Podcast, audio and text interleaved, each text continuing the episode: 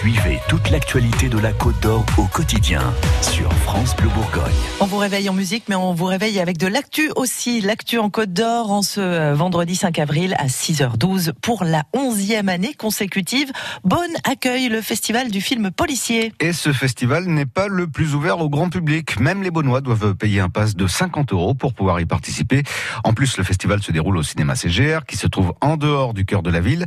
C'est sûr, ce n'est pas tout à fait Cannes. Alors oui, et c'est sûr. Et c'est même plutôt discret, Sophie Allemand, pas sûr que les commerçants s'en souviennent. C'est vrai que Beaune ne transpire pas le cinéma, l'enquête ou le suspense pendant ces 5 jours, en dehors d'une banderole grise et rouge dans les airs et quelques posters, comme sur la vitrine d'un magasin de chaussures, celui de L'Or. Elle y a collé l'insigne de l'événement, une empreinte digitale.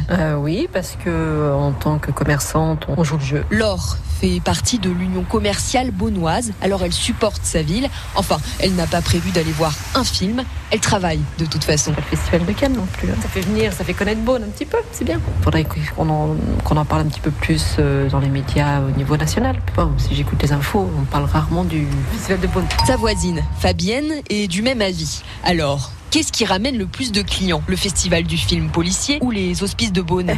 Les ventes de vin.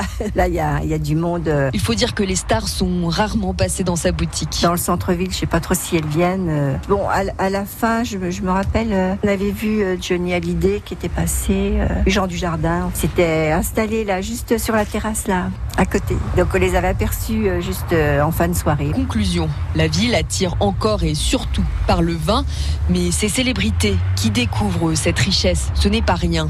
C'est en tout cas l'avis de Jean-François Bec, le propriétaire de la Comédie du Vin, une grande salle qui accueille 180 personnes à chaque festival. Il leur fait découvrir la Bourgogne. C'est une région à part. Mais c'est vrai, on rayonne énormément et nous, notre art de vivre, c'est la gastronomie et le vin. Et c'est notre convivialité. Et évidemment, au menu cette année, pâté en croûte, fondue vigneronne et bien sûr les vins. Et ça, les artistes s'en souviennent. Dans l'estomac déjà, sûr, et après dans le cœur. Je pense que c'est vraiment des soirées mémorables. Les stars ne sont pas des stars dans cette soirée-là. Elles sont vraiment des gens comme nous, et ils se mélangent avec nous et sont vraiment, je dirais, dans un esprit convivial. Pour lui, même si ce n'est pas quantifiable, le festival du film policier fait encore plus rayonner Beaune partout dans le monde. Merci à vous, Sophie Allemand. Et si vous voulez tout savoir, rendez-vous sur place. Cyril Hino et ses invités sont en direct de Beaune, de ce festival du film policier. Ça vaut le détour, c'est dès 16h sur France Bleu Bourgogne.